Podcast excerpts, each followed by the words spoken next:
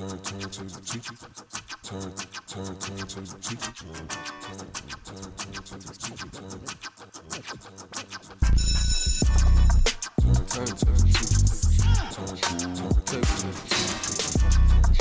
Turn to the teacher. And welcome back. I'm Mike with the Turntable Teachers, and class is back in session. Here for another guest speaker episode at AOA Studios. If you're an artist, podcaster, or content creator of any kind, make sure you hit us up at aoastudios.org. Book your session today. And I am joined today by a very special guest. This is somebody I've had I wanted to have on the podcast for a very long time. He is an entertainer, he's an artist, a musician, vocalist, rapper, designer, uh, publicist, writer. I mean, the man kind of just does it all. Look at and look at the fit. The fit's unbelievable. I can we my best. can we can we talk about the fit for like a second too? This is unreal. New album Beneath My Wings out now. Make sure you stream that on all platforms after the episode. Of course, the link is in the description. Thank you so much for joining us, the one and only Julian Mendoza. What an introduction, yo! I think that's my best introduction to date. I, I'm not going to toot my own horn, but that was like I thought that was pretty good. Oh too. my goodness. I improv that. the by the way. care is very apparent and it is reciprocated. I am so thankful to be here today. Uh, you know, Turntable Teachers does so so much for um, the Massachusetts community, and who knows where it's going to go in the future. And it's just really really nice to be a building block along this journey. Um, so thank you so much for having me, Mike, and it's it's an honor to. Uh, you know, receive such kind words this early into the podcast. You know, Well, it's, it's downhill from here. Just I wanted to butter you up real quick. All right. So people that don't know, um, you know, Julian and I have had a good relationship. I'd say over the last year, uh, when I've gotten to know you a little bit better, um, specifically more so from at Masterclass, the album that we're working on. I feel like I got to know you a little bit more so after that, and then um, we've been working together on a multitude of different fronts, whether it be you know covering shows or putting on shows together or you doing your album release party here or just working on you know or just not even working on but just showing each other like what we're working on and like getting feedback and you know working a lot with lib. Big shout out to lib. Like just the goat. That's the goat. Shout out Lib. we love lib Intent Uh, out soon. oh very, hopefully actually at this stage when this podcast is out it might actually already be out so if that's the case I think it will be. Like I'm like 95% sure Intent's probably already out by the time that this is out. So you should also uh, watch that. I'll probably link that in the description. Starring Julian Mendoza. Uh, I, I guess he's an actor too. I forgot to mention that. You heard it here Um, first. But no, it's just been great too to watch you sort of grow over the last year and your journey and us get a lot closer. So, um, in all seriousness, yeah, this is a an episode I've been uh, looking forward to for for a while, and I think it's at a perfect time for you, uh, just with everything you've got going on and, and this amazing album that we will get to very shortly. Um, so, welcome. I'm glad glad to have you. Um, we always start the turntable teachers with the objective, which is where we get to know you a little bit and get to know your background. So I do know from your early, early years, I'm talking like as a child, that you were like a huge Michael Jackson fan to the point where you would impersonate him and you went on like a little tour, so to speak, quote unquote tour. I'm using that in air quotes. It wasn't really a tour. Uh, but I know that you were like would dress like him, you would imitate him. You you just loved him so much, and I find that so fascinating from somebody that's like in our age bracket to be so invested in Michael Jackson at the age we are. So, what really like made you want to? Be, I mean, even when I've seen you perform too, like you, I, I can see the resemblance. Like I see like the, the way you dance, like phenomenal dancer too. By the way, I forgot to mention that. Um, so, what about Michael Jackson for you was so inspirational as a child, and why do you think? Like, do you consider yourself an older soul, like almost gravitating towards an artist of you know, like, like somebody that was not growing up or wasn't really like very very popular at the time, like while you were growing up? Sure. Um, well, I appreciate um, this callback too because it's it's something that's near and dear to me that I don't talk about a whole whole ton these days. But um, I gotta I gotta trace it back to um, actually his death. Um, he died and it was all over the news. I remember it that. was what 2009. Yeah, it was because I. It's funny how like even though he wasn't like uh, somebody that we grew up with, it's so interesting how like sometimes you have these moments that are so pinnacle in the world that you just remember where you were. I remember exactly. I remember the weather that I day. was. I remember the newscast and the the cars on the road that, that they were showing. I don't remember what they were. Maybe it was like the police rushing to his house Yeah. or something like that. But I saw his name. I knew it was important, but I, I am ashamed to say at um, let's see, how old was I? I was ten at the time. Yeah, I was Um, 14. so yeah, I was freshman in high school. I remember that. Or I was going into my sophomore year, I believe, of high school. Right. I literally had no idea who he was. I I assumed it was he was like a football player or something like that. I don't know why that's the first thing that came to mind, but um my parents um you know, my mom especially certainly I don't know if you can call it an old soul, but she listens listens predominantly to music that she listened to when she was a teenager, maybe her early twenties. That's what she resonates with. Um, so Michael Jackson during that time was was huge all over the world. She she was never even like a huge fan um, of him in particular, but obviously he ruled the world, particularly at that time. Sure. So, um, because of that, she put me on to um, Michael Jackson after he died, just being like, you have to at least know who he is and what he sounds like and what he did. And through that, she started sort of rediscovering him and digging deeper than she had into him that than she'd ever before, even in her younger years, and she started building this appreciation. So not only was I really liking his music as I heard it more, but she started really liking it more than she ever had, and that became sort of something that brought us closer together. Um, she and I got really, really close. We watched this one um, Michael Jackson live in Bucharest um, video uh, of him doing like a whole concert in um, for the Dangerous tour, and that's where I learned all my moves. Basically, is every day I'd stand in front of the TV and dance. We had a small living room, but I made do. And uh, yeah, it all came to to a head when um, we had to do like a biography project in fifth grade, and um, it feels like yesterday, fifth grade, and um, I after I gave like this this book report type thing, I was like, I have a little little extra credit, something something, and I did a um, dance routine to "Smooth Criminal" by Michael Jackson in the middle of the class, and my teacher was like, "Oh my god, that was so good!" All my classmates were like, "Whoa!" Like I started like she brought me to like other classes to like do it, and I was like, "I just went on tour." When I when I uh, uh, talked with my mom, and that sort of like, um, you know, escalated. Long story short, long story long, uh, into um, you know me getting opportunities to perform at other public venues and for events. People got a kick out of this little kid who, you know, really got solid at dancing like Michael Jackson and dressed like him. And I had long hair and, um, you know, I, t- I took a lot after him. So um, I guess to answer the other part of your question too is like, there's a large part of me that's an old soul and I have a ton of respect for um, those who paved the way for music today. Uh, at the same time, a lot I the I'd say the vast majority of the music I listen to nowadays, um, contrary to what it was like when I was a child, is current music, and that's not to say necessarily mainstream, but um, music with a modern sound that perhaps takes cues from those who came before. Um, so. Um, that is what I hope comes across in my music and when I try to pay tribute to Michael Jackson nowadays, which is a con- uh, a, a conscious decision. Um, you know, I have a lot of stuff that's new school, or, or I'm gonna use the word of my my my boy Nick. Shout out Nick V, uh, Async Collective.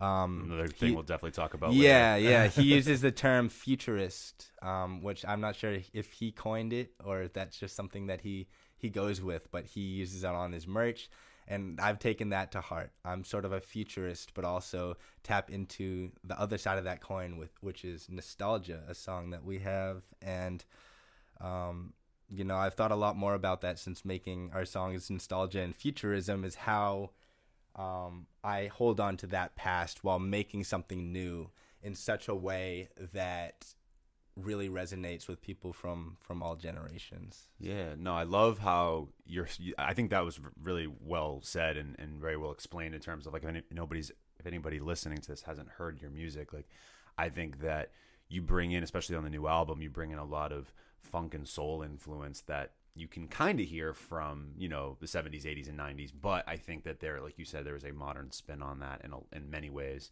whether it be from modern hip-hop or even like pop um, you know influences. So I, I love the combination of that. I find just that to be uh, like you said i think that's great that that's a conscious decision. Um, did it crush you when you found out that the his flying uh, uh, set was was not real?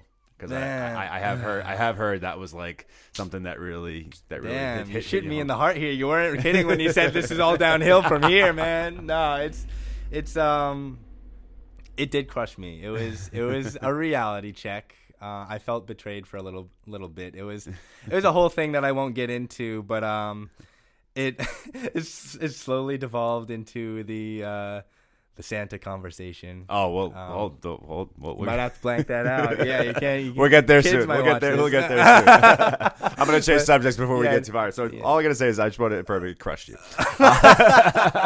yes. We'll, we'll, we'll yeah, yeah. We'll get we'll get to the Santa thing later too. He's already he's spoiling Okay. some some topics for later, but that's okay. It's fine. It's fine. It's fine. I got plenty. I got this one's I'm chock full of them today. Um, I want to talk to you about your upbringing too, in terms of like geographically, right? So you've mm-hmm. obviously been living in Massachusetts a majority, if not most, of your life, and you know you grew up in Gloucester, but now you've lived in Western Mass for a long time, but you work a ton in the Boston area. So I'm very curious, like for you, like I think that's very unique in the sense of how expansive in terms of like geographically you've lived in Massachusetts. So what has that been like for you, not only from a, a personal sort of perspective, but like musically, like how has that helped you uh, as an artist as well? Sure. Um, so I grew up in Gloucester, Massachusetts, um, and lived there for 18 years until I went to college at UMass Amherst. Um, was there for four years. Loved living there. Um, campus was great. Um, then just so happened after that to get a job in Greenfield, uh, Massachusetts, which is in the same general vicinity. It's like 20 minutes north of Amherst, out in Western Mass, um, and have lived there for um, two years. Split with um, I lived in in Brattleboro, Vermont, right over the border for um, nine months or so. Um, so been in that general sort of valley area for uh, six, seven years now, um, and uh, it's been cool seeing the duality between the two areas of Massachusetts. You know, it's it really is a different world Yeah. between Boston and Western Mass, no matter where you go. Um, eh, which is funny, just because geographically Massachusetts is so small. Um, but there's been a beauty to that in that, um, you know, growing up in in Gloucester, Mass, just north of Boston. Um, coming back to Boston now that now that I do music has felt like um, a return to my roots in some ways, but also a new sort of discovery in terms of what's been around me my whole life that I'd never tapped into. I've I've met so many, um, I ninety percent of of the artists that I I work with and and go see their shows and stuff like that. Um, are in Boston. I'm a prolific local local music supporter, going out to see shows. I was going to mention that too, just not to cut you off, but Yeah. just I, I've always appreciated that from you so much is like how much you give people their flowers and how you are not at all, um, you know, shy about be giving support and things like that. Like you, you. really, and I know, like I, I mean that sincerely because I've not only seen it from from myself, but you do it for so many other people, and um, I I think that that you, you don't expect anything in return, and I, I and I appreciate that from you. So that's why I wanted to just point that out. Yeah, it, it's near and dear to me, and it brings me joy. It's it's not only just because I want to show love; it's because I genuinely it makes me happy. Like these are the spaces that give me my energy. Um, and I've learned a lot from um, the people here in in the Boston area. Um, so now when I'm out in Western Mass, uh, I work as I work as a journalist and newspaper reporter um, out there for the shout out Greenfield Recorder. Um, but uh, I feel like an ambassador of sorts for what I've picked up here in the Boston area, and there's certainly a music scene out there, and there's some great rappers actually from Western Mass. Hip hop exists, um, but obviously it's going to be few and far between for, you know, the people out there in the in the in the scene out there. So when I do my thing, I try to bring something different, but also something that's sort of a gateway into what people aren't used to. I feel like my stuff isn't going to shock you into something you might not like at first that you really have to get used to. I feel like I have a lot to offer that calls to stuff that people in Western Mass might already listen to, which has folk vibes, and a lot of people like rock there, um, and just like uh, is singing stuff in general, you know, is way more prominent there, particularly because of the older population and. I've had a lot of like you know middle aged and up people really like my music, and it's changed a lot of opinions on what hip hop is capable of. Um, So I've I've been really honored to be an ambassador in that sense, and I don't want to, you know, um, uh, discredit or or downplay how how deeply rooted in hip hop I am. I'm proud of it, um, despite you know all of the genre crossing I do.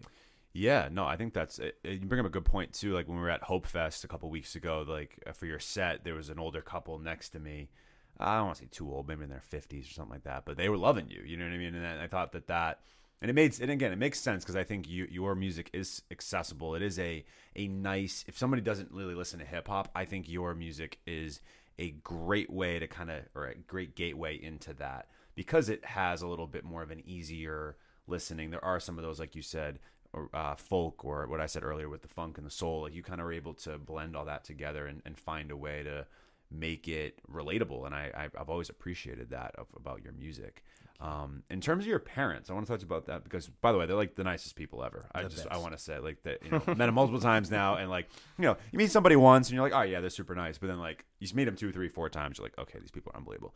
But I know that like your mom's a, an artist right? She paints, is that correct? She paints. yeah, like a, a great painter. great. And then your dad was uh, a designer, is a designer, right? Yeah, he's he's really the um what I, I don't like the word accomplished because everybody accomplishes things in their own way. But Yeah. he has the most international recognition for what he does as a museum exhibit designer. He's worked on Smithsonian exhibits. Um, you know, he he's he's just really really gifted at that sort of exhibit graphic design. Um, he's working on the um, Malcolm X museum right now. Oh, wow. Uh, in the ballroom where he was killed, he's working closely with Malcolm X's daughter. No way. Um, so it's been really, really cool to learn how far creativity and artistry can get you through him. He's a huge role model to me. That's oh I can I can tell, and you guys have such a nice relationship. So I'm I'm curious with your parents, like. It, was it just natural for you to get into art because of their artistic backgrounds, or were the, is it was it something where they exposed it to you multiple times, or did they just allow you to like kind of get into it yourself? Like I'm kind of curious about their sort of impact on you as well growing up. Sure. Um, well, I guess first and foremost, they really laid the groundwork in that they are the biggest advocates for do what you love. Um, you know, social expectations like um, should not dictate what you want to do. If you want to find success in your own lane, do it. Just do it. Do what you love and be happy. And I, I can only assume that extends from their own artistry and what they've learned. Um, each of them have had to break away from, um, you know, status quos and the Like fight those like societal norms. yeah, speak. and and the the the the boundaries and chains set forth by um, uh, familial tradition too. Uh, my my father comes from a rather traditional Catholic um, Filipino family. Uh, my mother um, more secular, but still comes from a, a Jewish family um, that um, uh, perhaps not directly linked to to religion in this way, but um, you know, just think back. We had so like society was so different even 50 years ago. you know, 100%, my yeah. parents are um, a few years away from from 60 years old now. So just by virtue of growing up at those times and having you know parents who are um, my grandmother just passed, but she was like 90, and my, my, my grandparents are, are, are rather older generation. Um, Oh, and 100%. because of that, there's there's a lot of shifting that has to be done. You know, Totally. so I really credit them most of all for their chain breaking and um, their attention to um, you know creating a new status quo for the type of people they want to see in the world. So um, aside from just my extended family being very creative as well, um, my uncle is a, a prolific, fantastic musician. You have another Um, uncle that's a writer, correct? Yeah, yeah, Yeah. he writes children's books. It's the same one who's Oh, actually the same a, one. Oh my God, uh, a musician. okay. He does a little bit of everything. Oh, yeah, my awesome. my grandfather was a journalist, worked for the New York Times. Um, and uh, my cousins on my dad's side, those were both on my mom's side. My cousins on my dad's side, um, you know, uh, are band leaders, mu- multi instrumentalists, uh, producers. Shout out the later people. Um, my my cousins Mark and Matthew, they're twins. Uh, they were you know invaluable into getting me into music and hip hop in general too. Um, they produced a lot of my music. Um, so shout out to them. I'm I'm really honored uh, and grateful to be surrounded by so many of those just in my family tree. That's so cool. No, so I mean, it sounds like almost just naturally for you that you were just going to get into something artistic and music just kind of happened to be that. And even your brother, he's a great photographer, right? Yes. So it's like you guys, I mean, you are too, don't get me wrong, but like it seems like that's like his craft, like that's something he's focused on in his he craft. inspires you know? me incredibly too. I Yeah. can't forget about him. No, he's doing incredible stuff, and, and we've we've collaborated a good deal with um, between our mediums too. So Yeah. shout out him. He's doing great things in New York right now. So I'm I'm really proud of him. Hope you hear that, Ezra. Love you, man. Hell yeah, man. No, I, I love that. Like when you have a family that really supports that. I, I love what you said about the chain breaking, right? Because I was actually having this conversation with a student yesterday, and um, you know, he was talking about how he wants to just content create and he wants to you know he's not sure if he wants to go to like the four year college and like but his parents you know he comes from more of like a, like an indian background so like naturally you know just culturally they want him to go to school they want him to go to get a four year degree and just his resistance towards that and i just find it like i love when i hear parents that are willing to you know i don't want to say take the risk but just to be like hey you know what if you feel like this is what's best for you like go for it and do it. I, I'm always, I mean, I, I tell my students all the time, like, as long as you're not doing anything destructive, like, I think that you should have some autonomy over, you know, getting what, you know, doing what you do. I know the college degree and all that, I know that, like, it is important to an, to an extent, but, you know, I, I do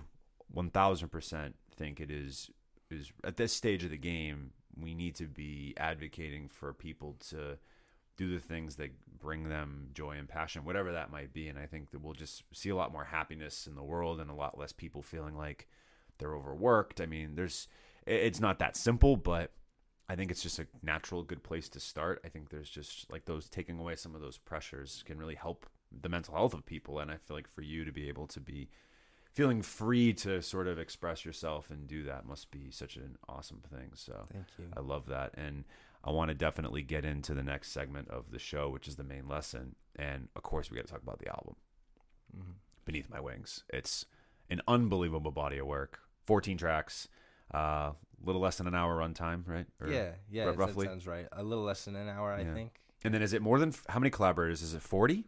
More than that? It 50? is, yeah. So don't let the track list fool you because it's not quite as as many as as forty plus. But I can say certifiably, there are more than forty people who contributed to this as instrumentalists, background vocalists, engineers, writers, um, featured artists, of course, producers. Like, it certainly is a community album and I, I that just stems from me getting just as much joy seeing other people's creative processes and making things happen um, you know collaboratively as i do myself making music because i just love music i love what i do but i also love what music does for me Yeah. and if I can be the catalyst for beautiful music, at the end of the day, it doesn't matter if my voice touches that in any grand capacity. As long as it's something that I'm proud to be a part of,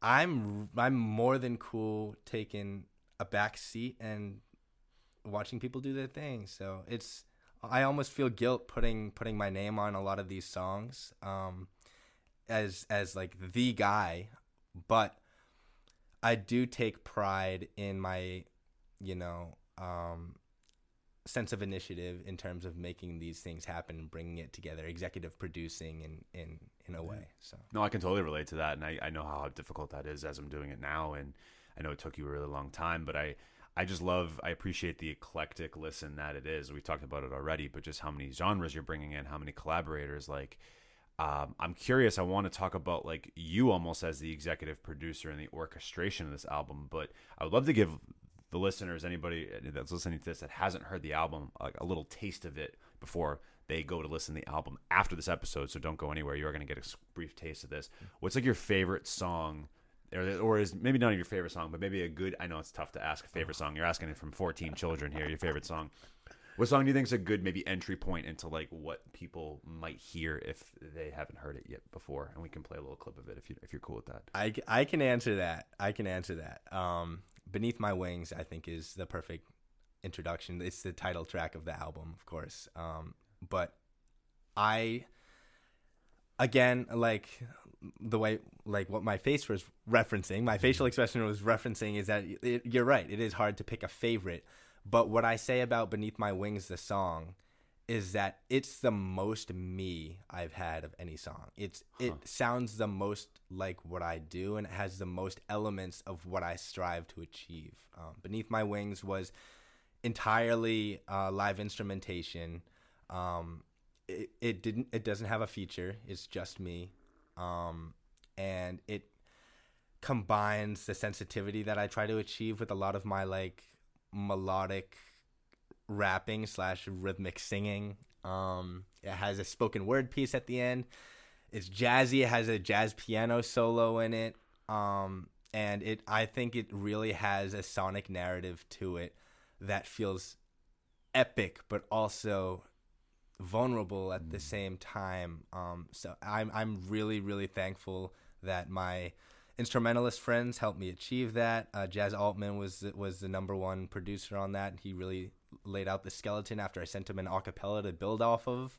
Um, and I, I, I do think that is the most sensible entry point. I love it. Well, we're going to take a quick break. Here is the title track off Julian Mendoza's new album, Beneath My Wings. We're going to play you guys a clip of it, and we'll be right back.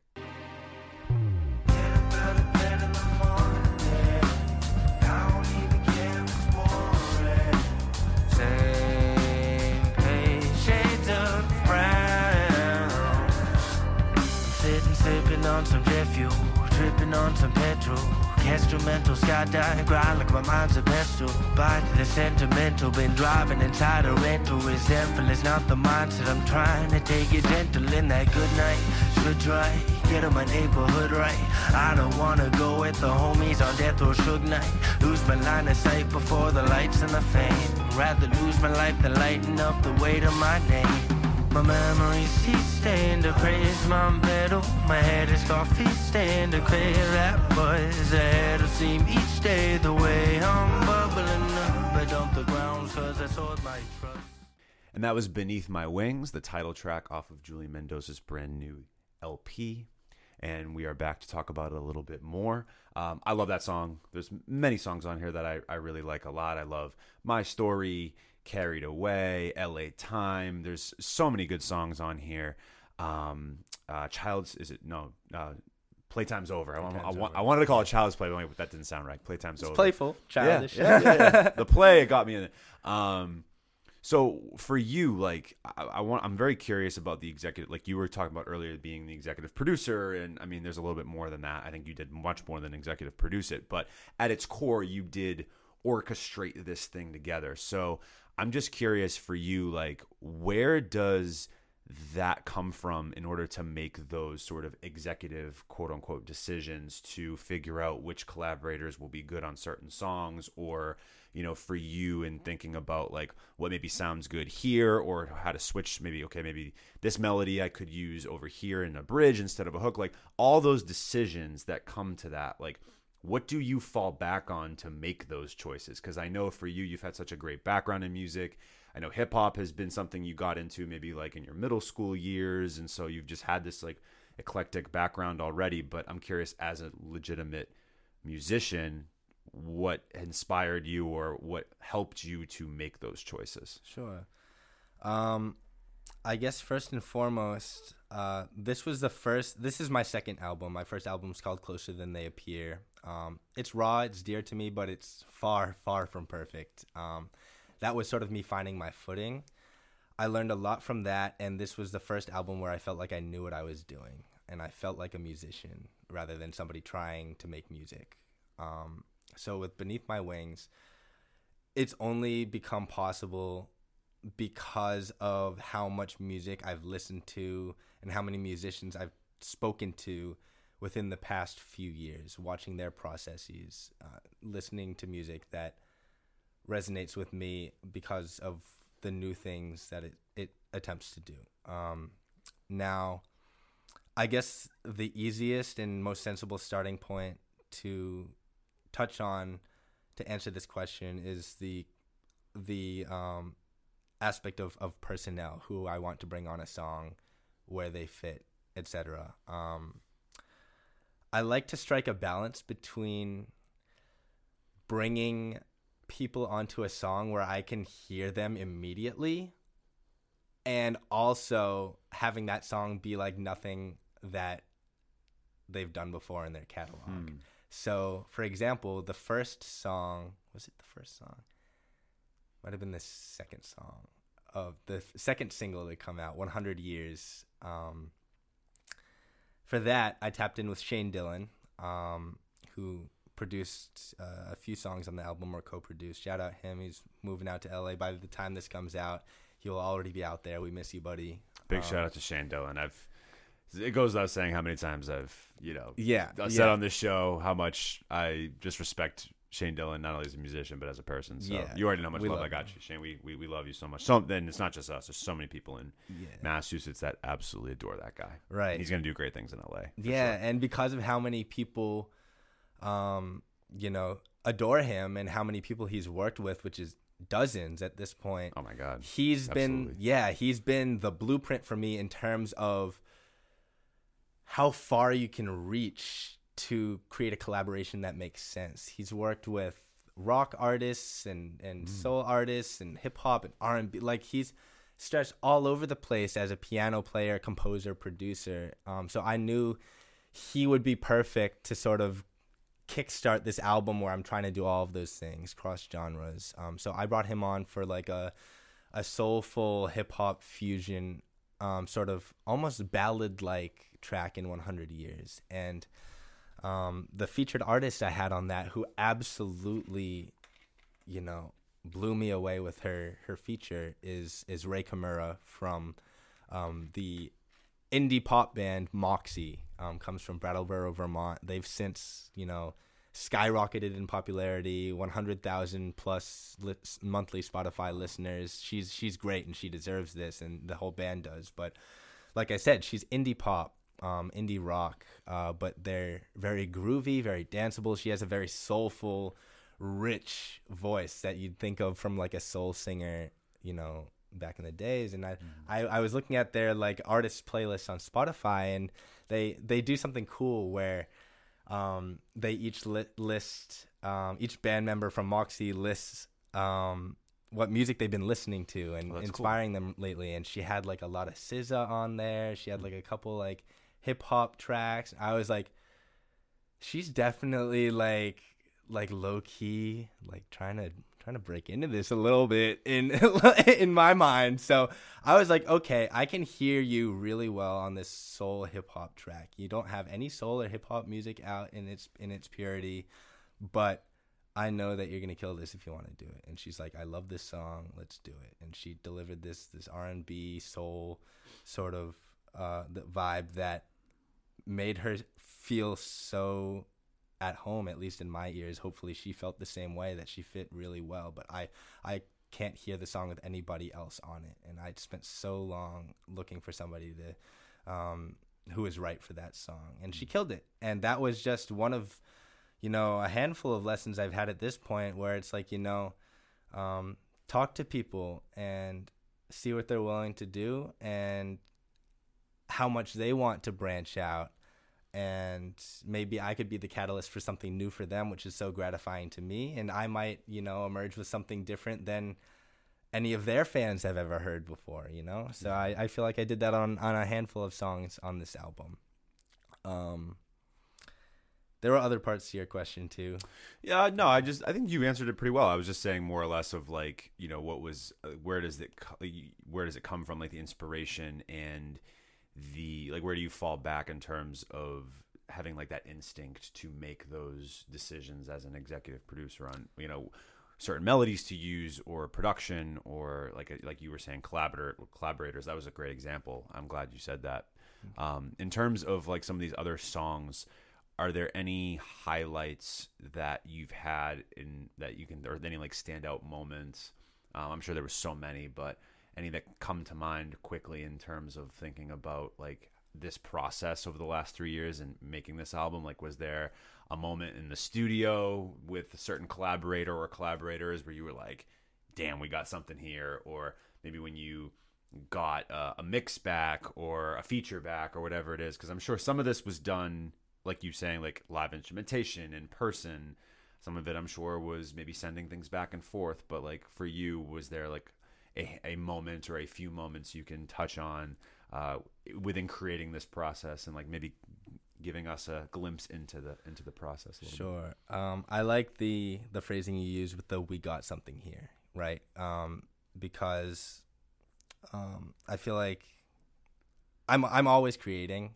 I can I can do a whole lot, but there are those moments where you know where you feel like this could be special. Mm. Um, so I won't get into the whole thing again with Beneath My Wings, but that was certainly one where the live instrumentation came together. Jazz Altman returned the instrumental after I sent him an acapella. But um, I think another one was uh, my song "Let's Go Back."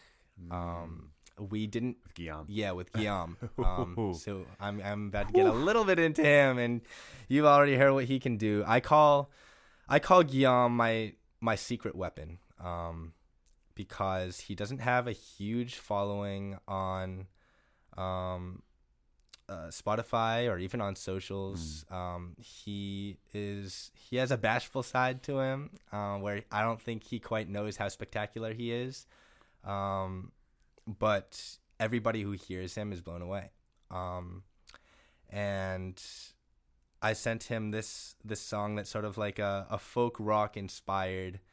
Uh, I guess you could call it a pop song. Um, It has pop elements to it. Has pop elements to it. Um, and this is a guy I'd I'd worked with a couple times, but we haven't we hadn't had you know any songs released or anything like that. Um, I met him at an open mic, um, and uh, I sent him this thing that was sort of in his comfort zone, but he's never done something with sort of you know as intense of hip hop R and B elements as this this project as a whole. So I was really excited to include him here. Um, and he just sent back this verse that I played it on my car speakers, and like I got goosebumps. I got emotional when I I heard the um, him layer the hook. Um, Let's make a new work of art. Like this is running goes on at the end that just like and it all breaks down. It's, it was just like wow, like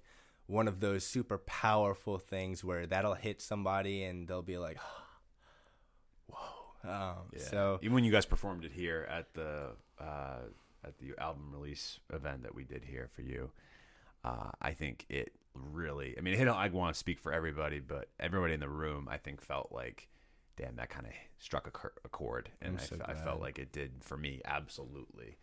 Um, yeah, no, he is he's special. He he's got. A, he's got. A, he's, special. he's got a special sort of way about him that and you know what i think it's almost interesting that you say he's bashful in the sense of him not realizing how spectacular he is i think in a way or in many ways that makes him even more like it makes me want to gravitate towards him more. He is the whole package and i i really do want to spend a, a small piece of this podcast talking about him because he is one of my biggest um, inspirations and f- very favorite artists on the planet period. Um, but he he's the whole package. He's you know um, hilarious on tiktok obviously he has his beautiful voice. He's a multi instrumentalist. The first time I saw him, he played guitar, piano, and ukulele, um, and sang in an N95 mask over it, sounding beautiful. um, he's conventionally attractive. Like he's got he's um, just one of those people where you can see him on TV or you know nowadays just all over social media if he wants it. It's just a matter of you know how far can you go with with the marketing and getting you know yourself put in front of the right people to Mhm. to get noticed like everybody needs to. But I'm like tell them all the time it's like you go out and get it or you let me and the collective you know help lift you up the sky is is below the limit for you you know like Mm. he's he's got it Yeah, I completely agree. I think that that is just incredible um, what he's able to do, and uh, yeah, like really, you were an entry point uh, to him for me, so I'm I'm very grateful for that as well. Um, that he was here and he was able to you know do what he did and clearly do what he did on your album. Um, I want to shift gears slightly to the black. Is it so? I, I never really understand how I pronounce it with with the V's. It always gets me confused. Is it black Bla- sam Is it Blvck Svm? black Okay. sam I want to say Black Swim for like the longest time. All right, Blvck Svm. So getting someone like him on the project, you know, what was it like for you to get uh, somebody that is a little bit, you know, you, you you punched a little bit above your weight there to get that that feature, and that's not a knock on you. That's just like you know, just where Blvck Svm is at the moment. Um, what was that like to you know get a cosign from someone like him and to be like, yeah, I want to be a part of this song, my story with him and uh, and Lib, which is one of my one of my personal highlights.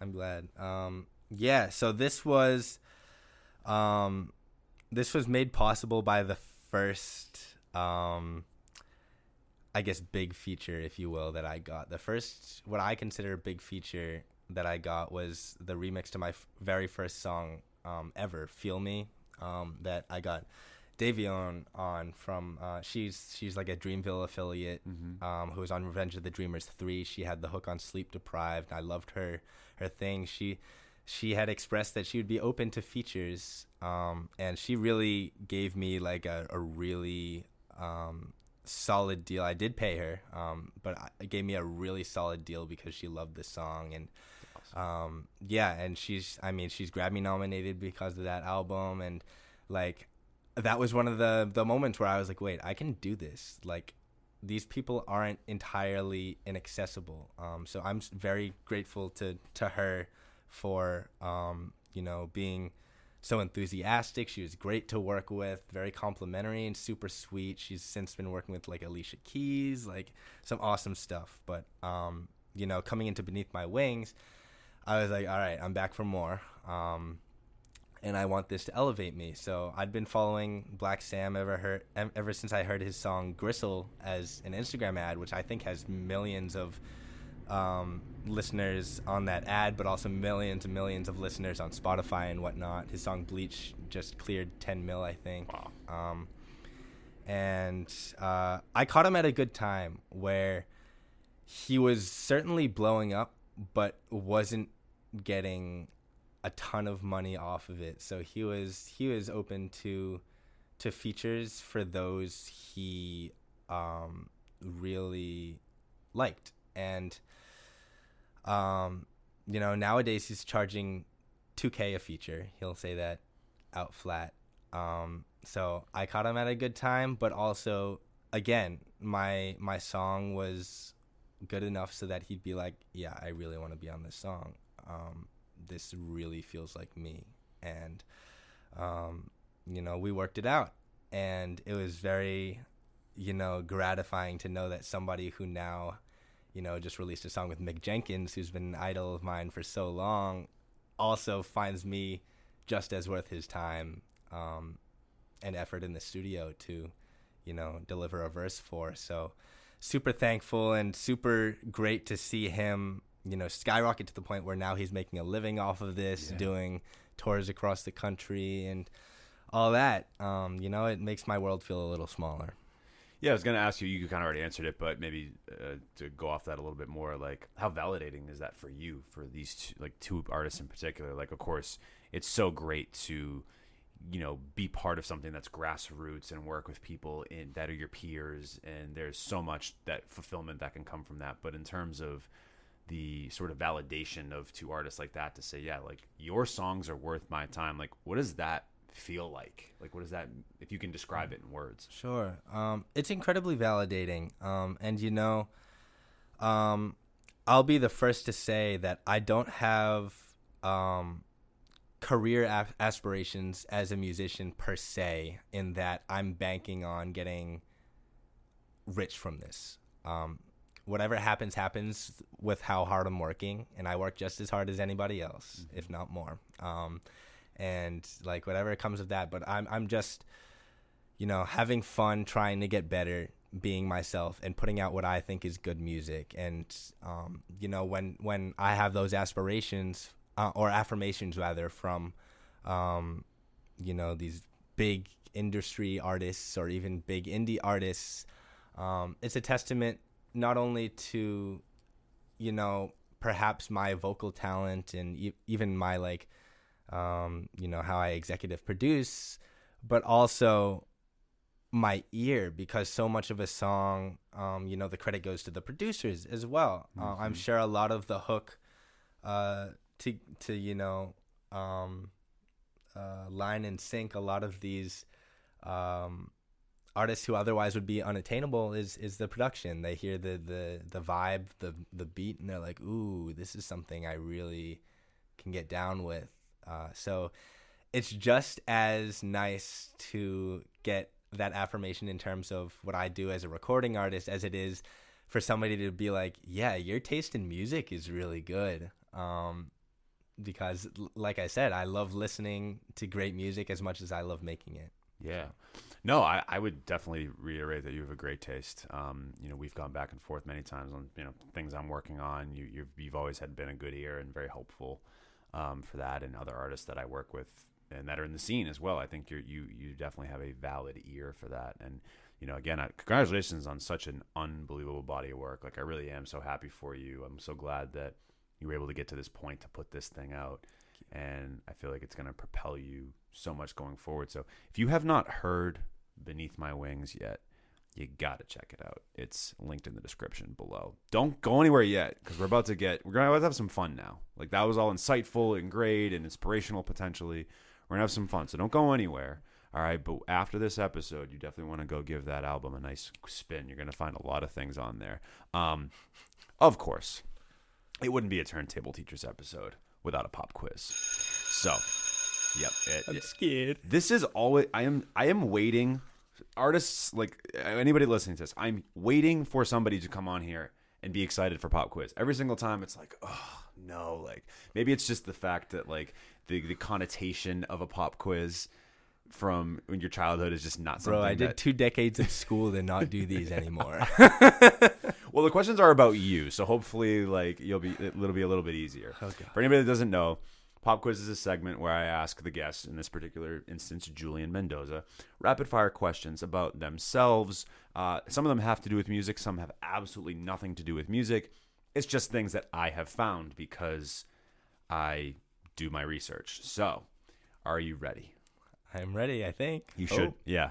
Again, gonna be we're gonna start off easy and then they get progressively a little bit more, you know, tougher, we'll say, or a little bit more in depth. All right. Uh, first thing I want to know: You've been known to have a lot of lookalikes. Who do you get paired to the most in terms of looks? Oh my gosh, lookalikes. Um, I've gotten Bruno Mars a lot. Um, uh, people have said Anderson Paak, and they also compare me to Anderson Paak. So you should might, might as well you might as well should just be in Silk Sonic. I'm a, I, this so short answer Silk Sonic. Yes. Bruno, Bruno and Anderson. Yes. He's got to be the third member. All right, Bruno and. Anderson Paak. If Bruno Mars and Anderson Paak have a baby, had a baby, it might be you actually. Yeah, you don't don't don't Photoshop anything and, and superimpose it on the screen, please. I, nobody wants to see that. It's on there. I don't know what to tell you. What's the most far fetched story you've ever covered as a journalist that you could think of off the top of your head? Oh, like just just why like something that we wouldn't believe that happened out in Western Mass in Oh. Greenfield. Oh my gosh, I have to be PC too. Um, I'm gonna, uh, I'm gonna, I'm gonna cheat a little bit and use my coworkers because I That's think fine. it's funnier. That's fine. Um, my boy Chris, shout out Chris Larrabee, fantastic journalist, um, has been um, he's he's been hard uh, hard at work covering uh, a potential topless dispensary Okay. coming out to to Western Mass, where it's sort of like a strip club weed dispensary at the same time. Um, What? I that's our reaction too, and he's he's dug his teeth into it, and he's still like, "What?"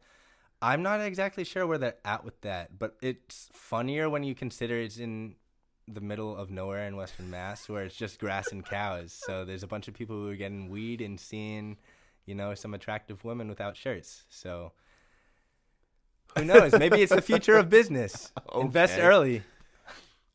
I, I okay. I guess Yeah. that that is that is pretty interesting. You asked for an interesting Okay, one. I that you I I got it. Thank you. I guess Western Mass folks. You're gonna have people, droves of people driving out to Western Mass for this now. It's gonna be like the main attraction. Oh yeah. You're gonna have droves of men, stoner men, going out to Western Mass now. Oh yeah. They're trying to figure it out. They're trying to get some attract attraction Really? out there. I get it. I understand. Um, okay, one got to go. So if one one of these did not exist in the world, and you could only keep the other, which would you keep? Star Wars or Lord of the Rings? That's so mean, bro. I know. Oh my god. This is like harder than choosing a favorite song. When we're talking about like choosing your favorite child, like this is that. Lord of the Rings has the better movies.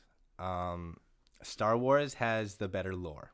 Star Wars has the better um, like expanded universe. Like read about it. Has the better video games. Um, assuming you're just talking about the movies without getting too complicated, I'm taking Lord of the Rings.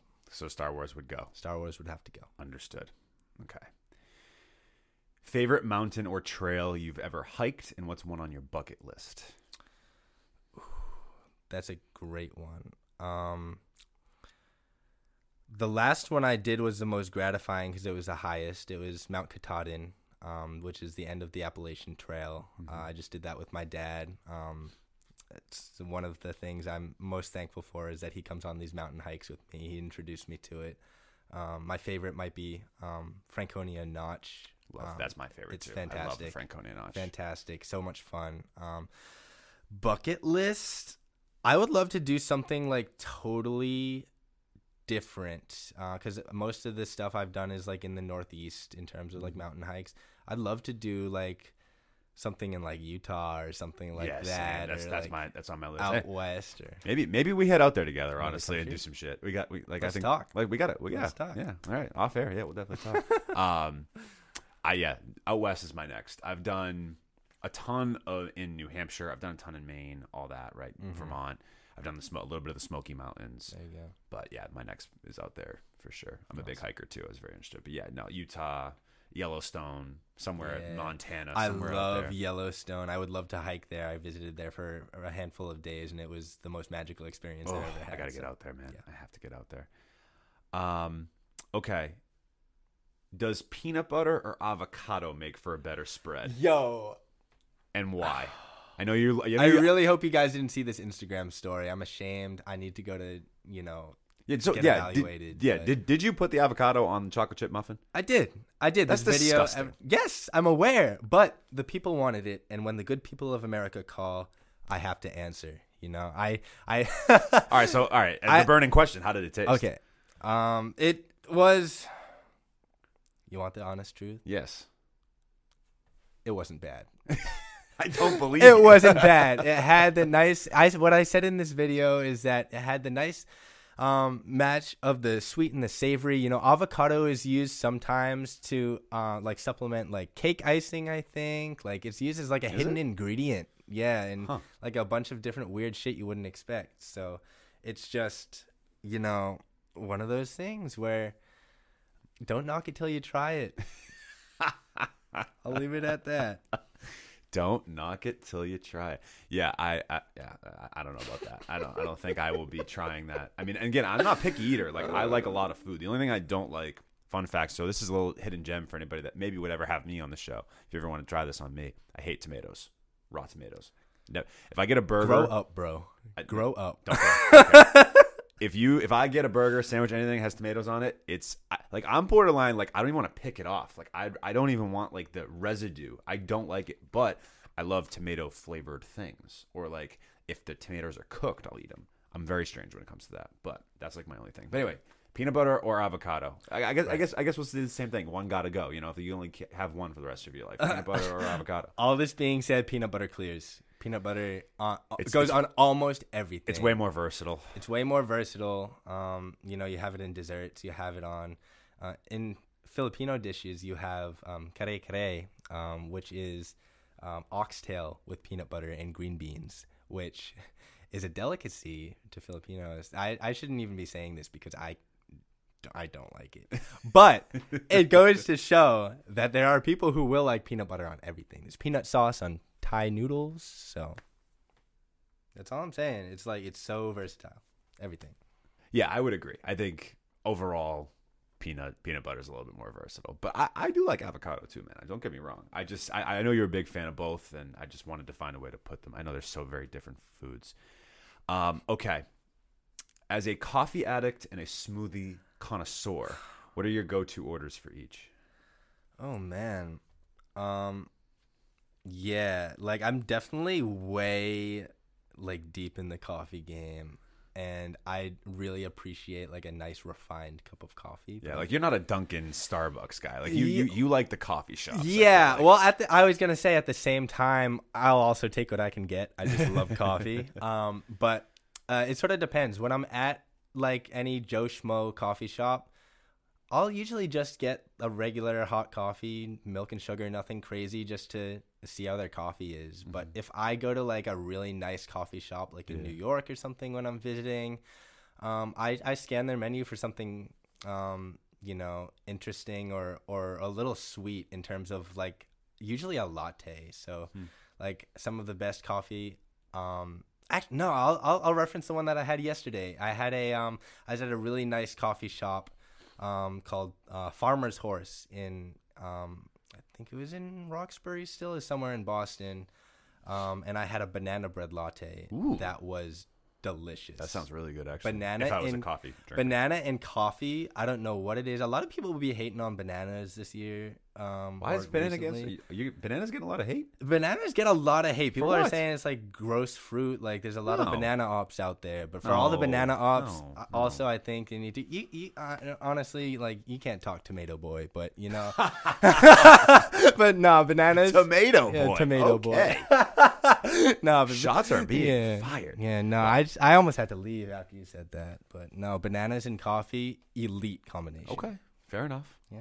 So what about smoothies then? Because I know I, I know you suck down smoothies like it's your job. Like Yeah. you just like drink them so fast. Yeah, yeah. No, I I I get a smoothie mostly after I play like basketball or something like that because I'll end up starving and also thirsty. And what better to solve that than a smoothie? Um, I love um the good old strawberry banana, Oh, but my you guy. know anything My with God, strawberry banana. strawberry banana is the way to go. But I also like anything with mango. Um, Mm, mango's good. and um, going back to peanut butter. Peanut butter is fantastic in smoothies. Ooh, if you have absolutely. yeah, if you have peanut butter and banana or peanut butter chocolate and banana or Nutella, I'm there. Gorgeous. Like, I've been big on big on the acai bowls lately. yeah, yeah, Like- yeah. I don't eat them as much as I would like to because the the amount that I've had um has is I, I've had very few, but they're delicious. Mm, I love acai bowls. Delicious. Get nice, you know, cup strawberries, blueberries, bananas, and then yeah, a little bit of peanut butter drizzle, some Nutella, that acai,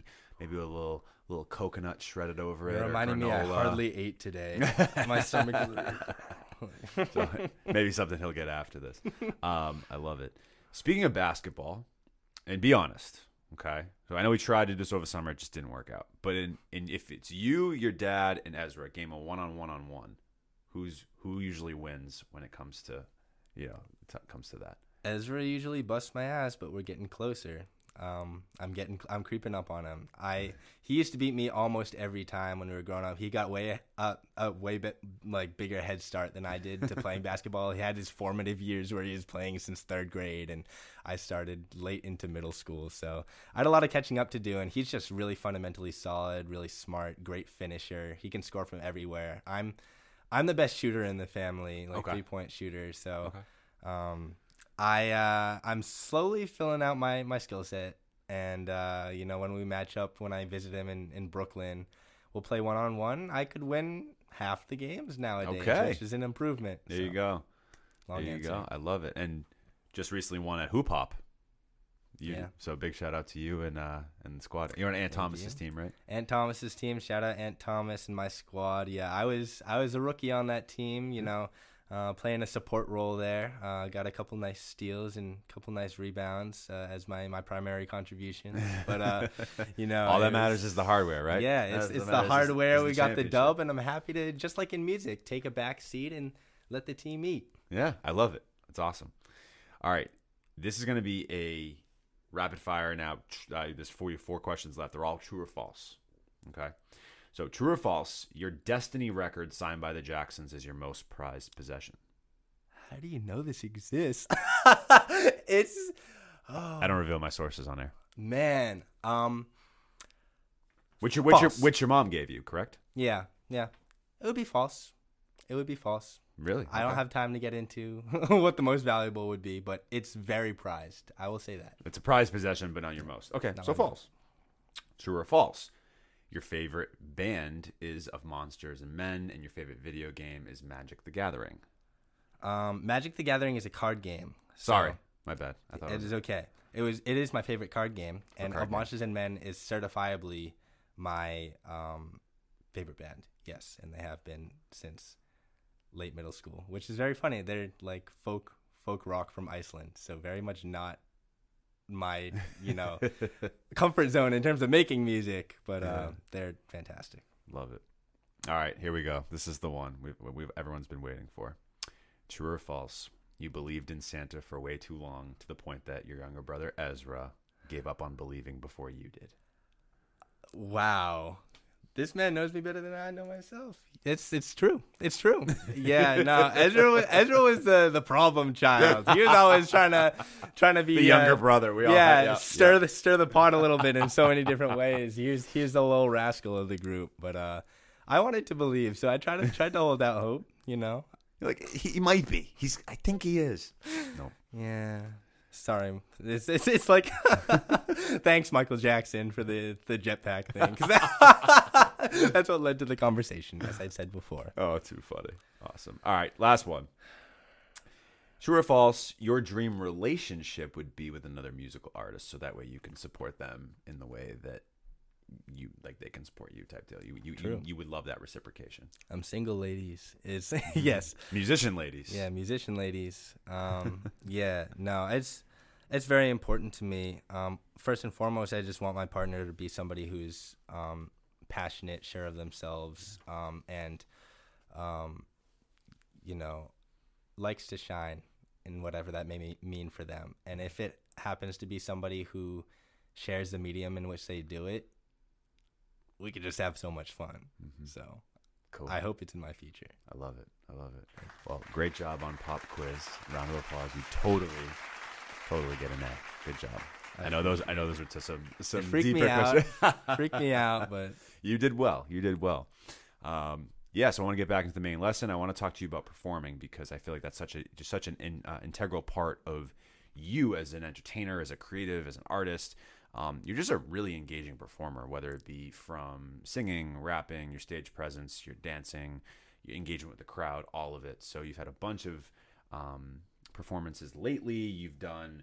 Uh, I had to write them down because there were so many. Hope Fest, Summer Village, um, your uh, performances in New York at Mercury Lounge. You had your album release event here, which which you of course performed and, and had performances. Um, you've done some a lot of performances with Bars Over Bars. So, which performance as of late um, uh, has been like the most fulfilling for you?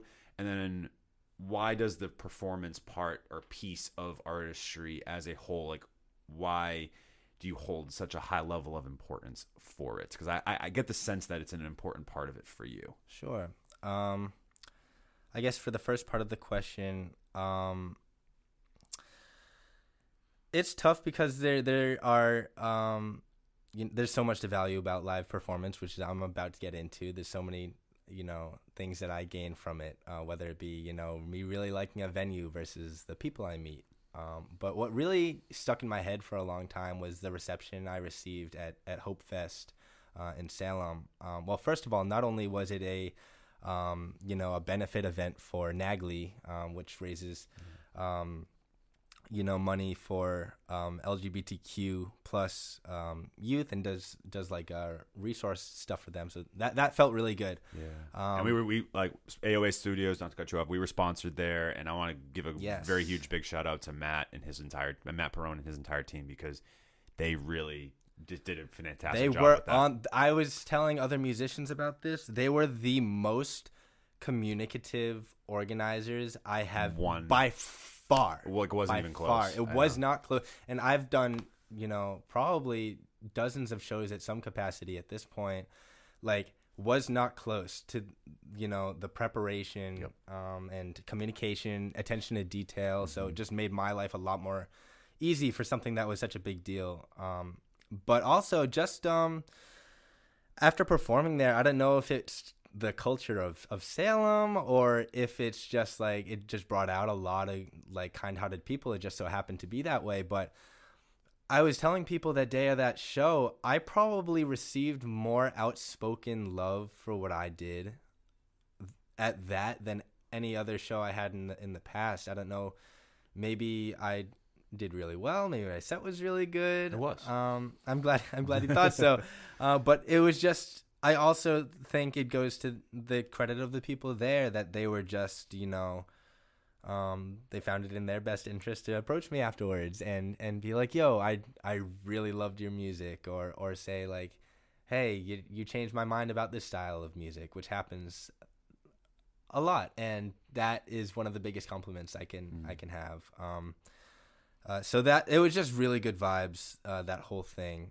Um, so shout out Hope Fest. I really hope you know in, in whatever capacity I get to be a part of it again, and, and that it just keeps growing in the future. totally. Yeah. Yeah, I agree. Yeah.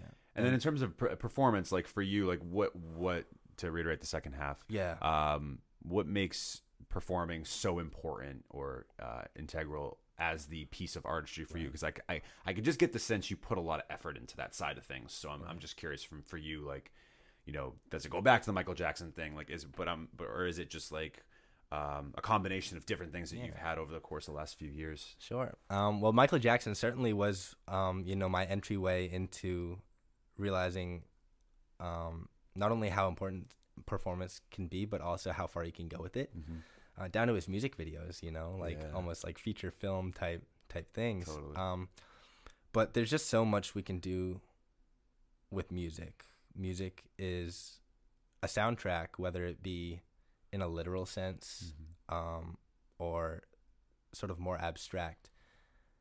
In this case of performance, such as a concert, music is a soundtrack to the environment and the people who are there and the vibes that are going on in the atmosphere. So I try to be conducive to that vibe with everything else I'm capable of. Um, I, you know, danced competitively for eight years and um, I don't do it strictly dance centric much anymore, but I still carry it over into um, you know what I do with my music, and a lot of my music's danceable. So I try to break out some of that. I'll even break dance on stage sometimes, um, and uh, like I try to connect with my musicians, make facial expressions. I just had a really uh, nice performance uh, the other night with somebody in, in Lawrence where we were playing off each other the en- entire night. Shout out Krithi, who's fantastic. Oh, Krithi. Um, another another good friend of the show. yeah, good friend of the show.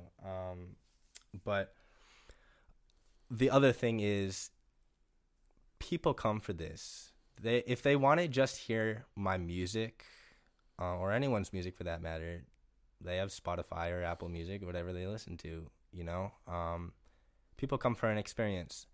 So I feel like I'd be shortchanging, especially those who who pay or even just take the time out of their day to come see me if I don't give it the most entertainment value it could have. And I've been I've been firsthand disappointed by you know some. I feel like it's a problem in hip hop a lot too, where it's like people come in with their their backing tracks and like all their vocals like still on it and they just perform their ad libs sort of just standing still and it's like you're not really doing anything for the people who took the time out of their day to see something special that they can't get anywhere else you know they Mhm. can always you know look at your face or whatever but like there's a different vibe when you come and and you dance or you vary the arrangement of a song a little bit bring in new instruments that weren't on the studio track like Yeah. so much potential with the stage and i just try to be as innovative with my performance as i am when i arrange record conceptualize music I Love that answer. And uh, if you haven't seen Julian Mendoza perform, be on the lookout for any performances he might have throughout the rest of the year, and then definitely in 2024, you got to get out and see this this guy perform. He's an absolute treat. Um, what's the preparation like? My last question on this topic between like when you have the full live band versus just yourself, because you've done obviously a mix of both. So I'm curious, like, is it easier for you when it's just by yourself? And on the other hand with the full band like does that feel different? Is there like a different cathartic feeling when you have the band behind you? Way easier when i just do it myself with backing tracks. There's there's no um tricks or gimmicks with um the instrumental so i know exactly what to expect because Mhm. i've listened to my music a million times and i'm the one who made it um, but with a live band, you have the beauty of variation. Sometimes we have intentional improvisation. Hmm. Sometimes we even slip up and we have to, you know, catch back up with each other. And, you know, especially because, you know, with how busy I am and how busy everybody is, like we have musicians who substitute for other musicians and we have sparse rehearsal time. Um, and, you know, there's a lot of things that could equate to, you know, not having everything down to a formula yet.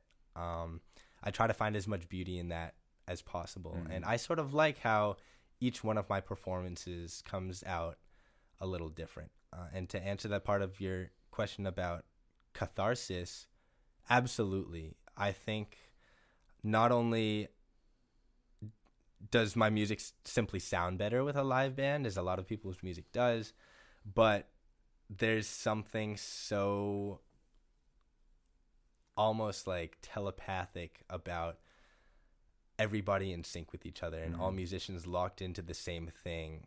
Um, and when it's my music, something that I worked so hard on, it's like straight up trippy thinking about people pouring their creativity and their souls into something that came from my head, like so many people.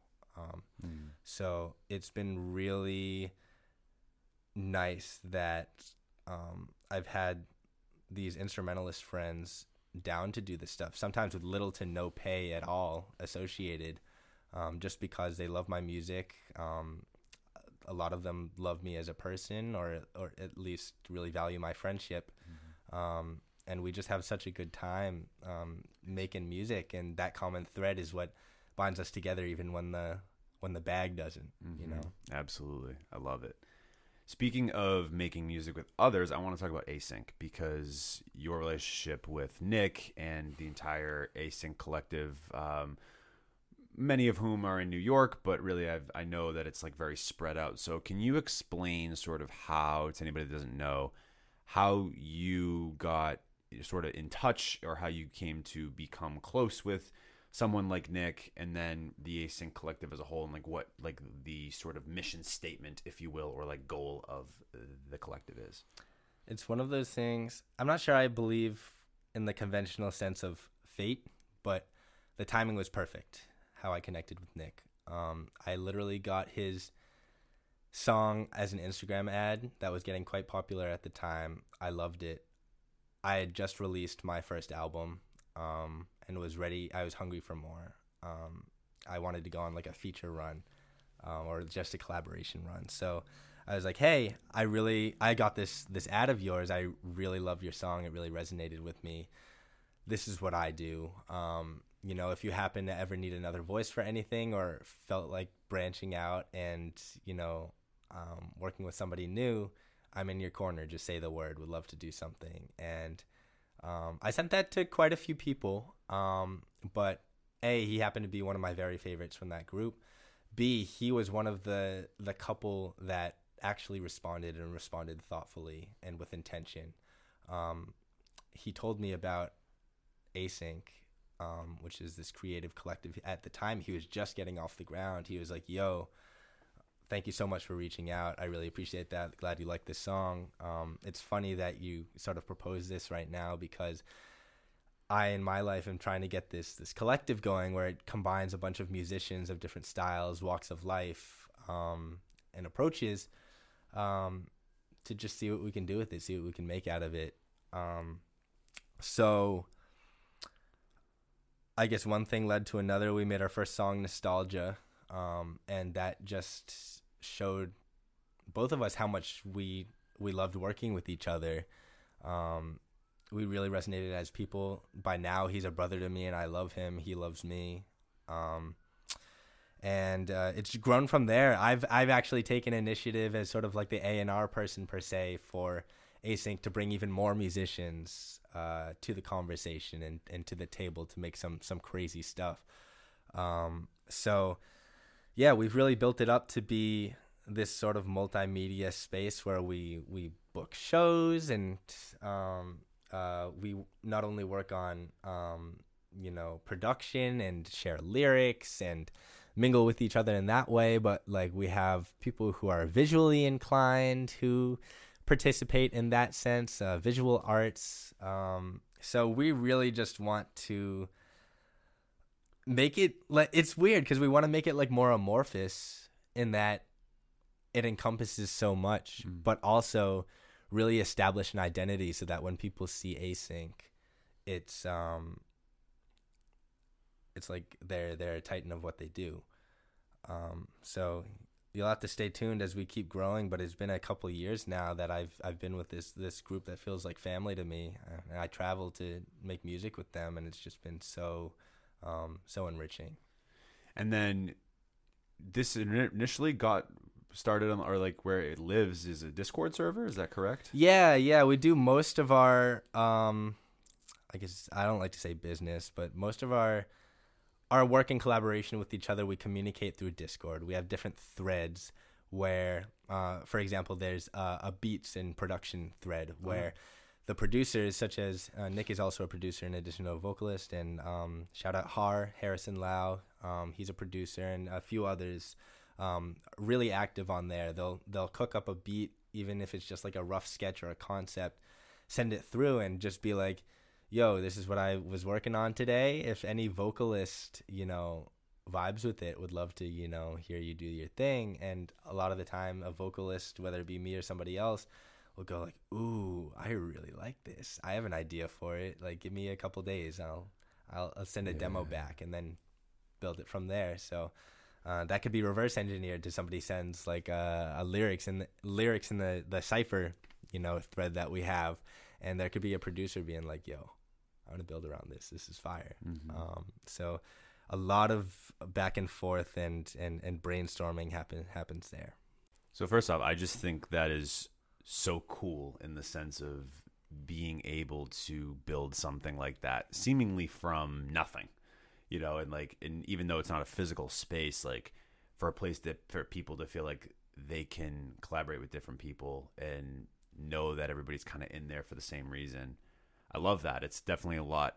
I think it's definitely more of a community build even than let's say you were on like Instagram per se and like you already have your quote unquote people that follow you and all that stuff. It's like you have a specific space for okay, we're not even gonna worry about posting and likes and comments and all this thing. It's like this is just the, the space we have to create. So I, I mean I, I hope and I'm sure that more people do do this than maybe I know, but I still think that is so awesome that you have a, a place like that. You have people that you trust and that care about the same things. So that is So much. that's it, it's it's It's- invaluable. Yeah, and it's it's like for the love of it too. And uh, you you were talking a little bit about the concept of doing things expecting nothing in return. Right.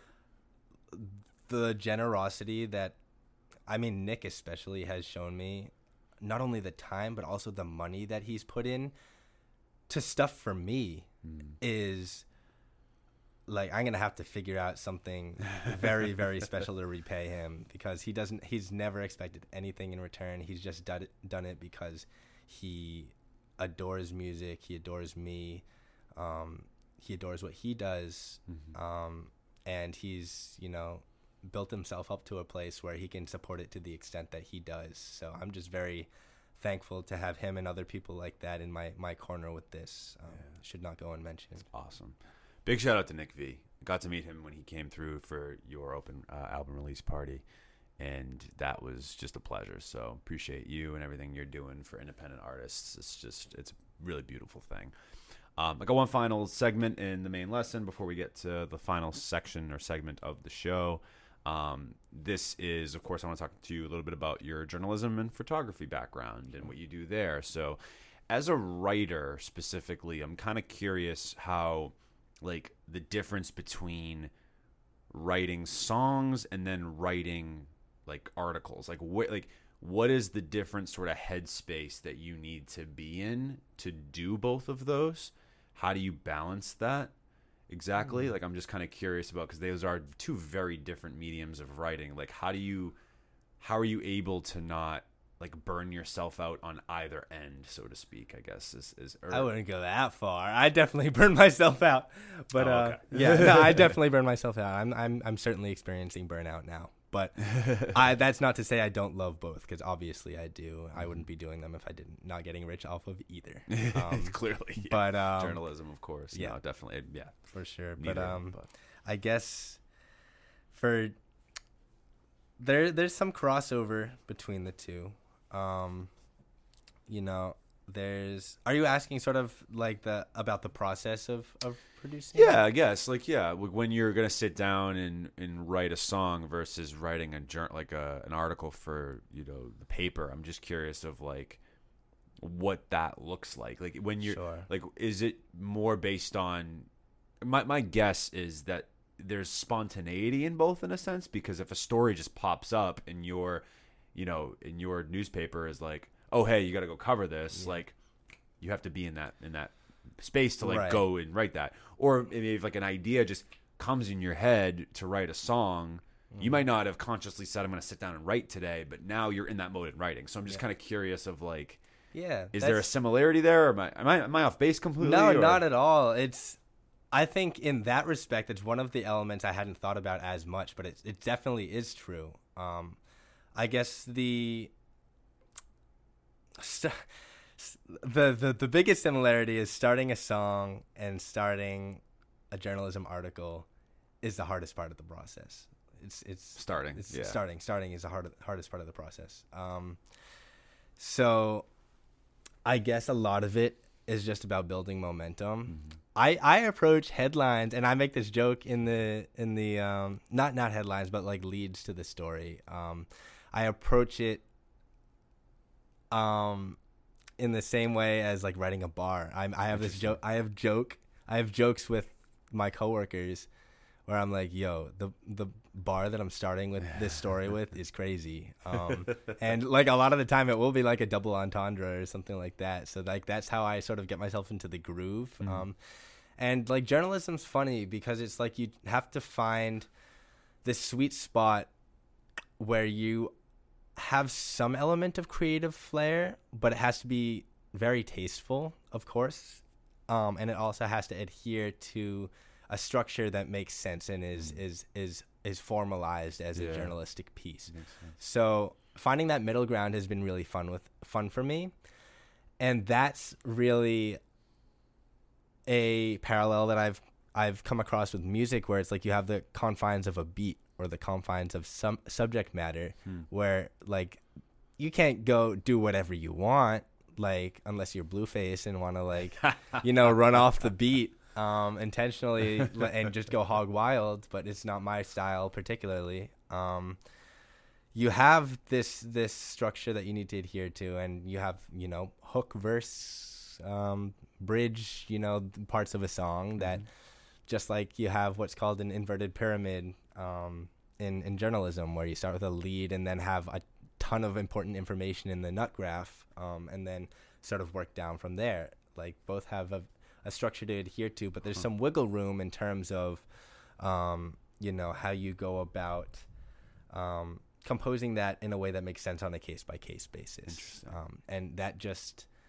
really depends on um, your your ear as a musician or Yeah. your your your taste and savvy as a journalist to be able to like almost I want to say like read the room of journalism, you know. Um, Yeah. understand how you structure something might be received. Interesting. Oh, that's I I never thought of like the dichotomy, I guess, between the two, you know, and thinking about thinking about that. That's so cool. Um, where I, I thought that there was maybe some, yeah. When I asked, I was like, maybe maybe there's some overlap there, but um, that's really dope, man. And I I love that. And you you again, you've written for us uh, freelance once when we did uh, when we collaborated on um, the Uno Hype show as well, which was such a great. And then oh, and then the Johan Lenox one as well. Johan, So you did two. I should say that's right. And um, so you guys can check out those uh, articles. They are on our on our turntableteachers.com website. Julian, thank you so much for this episode, man. Like I had so much fun. Uh, this is clearly is long overdue, but I'm glad we did it now. Once you had the album out and a lot more to talk about, and I'm just so happy to you know I'm gonna take you know take a bite off you a little bit and just how lovely it's been to watch you grow and to like watch your progression and you know I, we, we talked about this briefly and i, I want to mention this because like you know how many times we've been in collaborative spaces together like you know when you uh, performed at the show i threw earlier in the summer and then some of the other ones as well like you know obviously here. Um you know i kind of had to be on so to speak and like work you know what i mean? It was you know i was working the event or whatever both really. And then the Hope Fest one in particular to be able to like actually sit down and like watch it as a fan was such a awesome experience and I'm so glad I got to watch that one and I just think it's been um it's just been special and and your energy you've, you've been such a light to so many people and I know so many people have been a light to you but that has definitely gone you know both ways so I just want to really uh, uh, I you. appreciate everything you've done in the scene and what you will continue to do and I think this is only sort of the beginning for you Thank you so much, Yeah. and it it means the world. Um, I feel like in entertainment, especially like even just music specifically aside, just entertainment. It's it's supposed to be expressive. It's supposed to be warm. It's supposed to be something that's hyper emotional, and far too often with, um, you know, all sorts of, of platforms and people who are trying to make things for themselves. It's like they lose touch of that just because they get caught up in the grind of everything. Yeah. And it's it's like which is easy to do which That's is just- easy to do. Oh yeah, and I, I feel like there have been cases where I've been there and try to snap myself out of it. But you know, Turntable Teachers has been doing this for years now, um, and you've built yourself up. You've met so many people. You've connected with so many people. I'm just one of many. So just to always feel so valued, more than welcome, but valued, appreciated, um, and you know, have had the care you've taken in like literally researching like into who I am for a podcast episode like this. It's just like if everybody did that, the cliche of a, the world would be a better place is like you know it's the you know you can go beyond that like you know you're you're really doing something here Thank you, man. No, I, this is like what I like doing. I like, you know, getting people a little bit, bit vulnerable out of their shell. Maybe this would be a much different uh, experience than you get on a normal podcast. So that's that's my goal at the end of the day is to and then humanize the people that come in here because there is a human that makes this music. It's you know we all go through similar struggles or have similar things. I'm sure that's why I, I, I get so deep on the pop, pop quiz stuff. It's like that's becomes almost the relatable stuff. Someone might have been watching this going, "Oh, Michael Jackson was a huge inspiration for me," or "I believed in Santa Claus 15." Like who knows? Who knows? I still believe in Santa He's real, okay? He's real. real. Santa. Um, open response, dream song scenario. Our fans, or I should say listeners, I don't like calling them fans. Listeners of the podcast know this by now. Um, if you are just coming on to the, us for the first time, we do the dream song scenario, which is where we ask the artist, producer, whoever comes on the show, if they had a dream song, who would be on it. I'll structure for you. You get a song, two producers, or one to two producers if you just want one, that's fine, and up to three guest artists. It's your song, and anyone can be on the song, dead or alive. Who would be on Julian Mendoza's dream song scenario? Take as much time as you need. I appreciate that for uh, We for might be here for an extra hour. Yeah, so I know. Well, I was gonna say, just kidding. Just kidding. for for an artist like me, this is so hard because my influences come from all over the place. But maybe that'll help me create something interesting. I'm trying gonna try to hone it in to be some somewhat cohesive. But um, alive or dead is the first question. oh yeah, Like, like okay, yeah. Any So, artist, any ever, any artist that's ever. ever created anything ever. Give me Beethoven and Playboi Carti. That's all I need. No, I'm kidding. Um, Uh, give that to though. Johan Lenox. He'd probably do something. Yeah. Johan would do that. Shout out Johan. You know, anything's possible. But um, let's see. Um, producers. Um, that's gonna be the hardest one to start with. But I'm gonna go with. While I do think like Kanye may be the greatest producer of all time, like my style isn't really sample based, so I might have to forego that. Um, I'm gonna go with. Um, let's go with Jay Dilla. Ooh. Um, Okay. Let's go with Jay Dilla for the structure of a hip hop song. And now I want somebody to to compliment Jay Dilla, um, who's very apart from that. Give me, give me Quincy Jones. We just had both of those recently. I think Chase picked Jay Dilla, and then Derek Tyler just picked Quincy Jones. So that's interesting. But they Mm-hmm. I- but separated. They didn't, Yeah. they didn't both pick them. So I was flopping between like, like that. Jay Dilla and um like Nujabes. Like I want somebody who's like very well within my hip hop is vibe. Yeah. Um, but I'll go. I'll go. Jay Dilla, Quincy Jones. I, I'm gonna go. I'm gonna walk off this podcast and be like, should have said this person. but they're they're legends, so I can't be you know too frustrated. No, no. Um, three featured artists. Um, give me Smino, Ooh, 100 percent Smino. number one favorite rapper, hip hop artist in the world. I love Smino. Um, He's potentially alive or dead, number one. Um, give me. I'll take Michael Jackson. Okay. I'll take Michael Jackson. Okay. I think him and Smino could do something interesting. Their cadences kind of fit, Yeah. you know, and yours. Smino can do anything. Yeah. That's that's why he's like he's a perfect. He'll he'll be the Draymond Green of this song. I love it. Like, First time I saw him, he had a live band Yeah, at Paradise. did? Yeah, at Paradise Rock Club. Yeah, it was yeah, awesome. Yeah, I I was at that show. Yeah, it was. Yeah, You were Yeah, with Earth Was- Gang. Yep, yep. Really? Hoopty tour, hoopty tour. Yeah, Yeah, I was there. you were there. Yeah, I was holding them back from the the security guys. You remember the fight? Yeah. I literally had my I hand on his chest. Well, I didn't know you then. That's just so it's weird that we were in the same space. I space. know a couple people who were at that show that I ended up meeting way later. That's so weird. Yeah, yeah, no, I it was was- there. incredible. Yeah. It was a- Okay. yeah, that's a story for another day. Yeah, yeah, yeah, yeah. interesting Sorry, sorry, sorry. Yeah, yeah. was, Last, but- last artist. So we got Smino, we got Michael Jackson. Um, give me. I want like a multi instrumentalist for this. Okay. Um, who also does vocals. Man, I might just have to go with like my current people. Give me. No, I can't do that. No, I can't do that. I love this shit. No, I'm gonna I'm gonna I'm gonna switch it up on you. Um give me Esperanza Spalding. Okay. Esperanza Spalding from Jazz. Really interesting. Yeah. mix. Okay. Go with some strings and she has one of the most beautiful voice voices Okay. I've ever heard. I feel like she and Smino could do something crazy. That would be wild. All right, you heard it here. Oh, sorry. Oh my god, I got so excited. I hit the hit the microphone. You heard it here first. Julian Mendoza, featuring Smino, Michael Jackson, Esperanza Spalding, produced by Jay Dilla and Quincy Jones. I think it would be a smash hit. I think they could figure it out. I think we'd figure it out. It'd be great. Julian, man, thank you so much. Thank a- you as well. Such an awesome episode. Uh, last thing to do would be to look in that camera and plug away. Let the people know where they can find you, what you got going on, whatever it is. Go ahead. Man, as Last- if this hasn't been enough. Um, but my name is Julian Mendoza from Gloucester, Massachusetts. Um, you can find me on all platforms as Julian Mendoza, my government name. Um, Beneath My Wings is out now.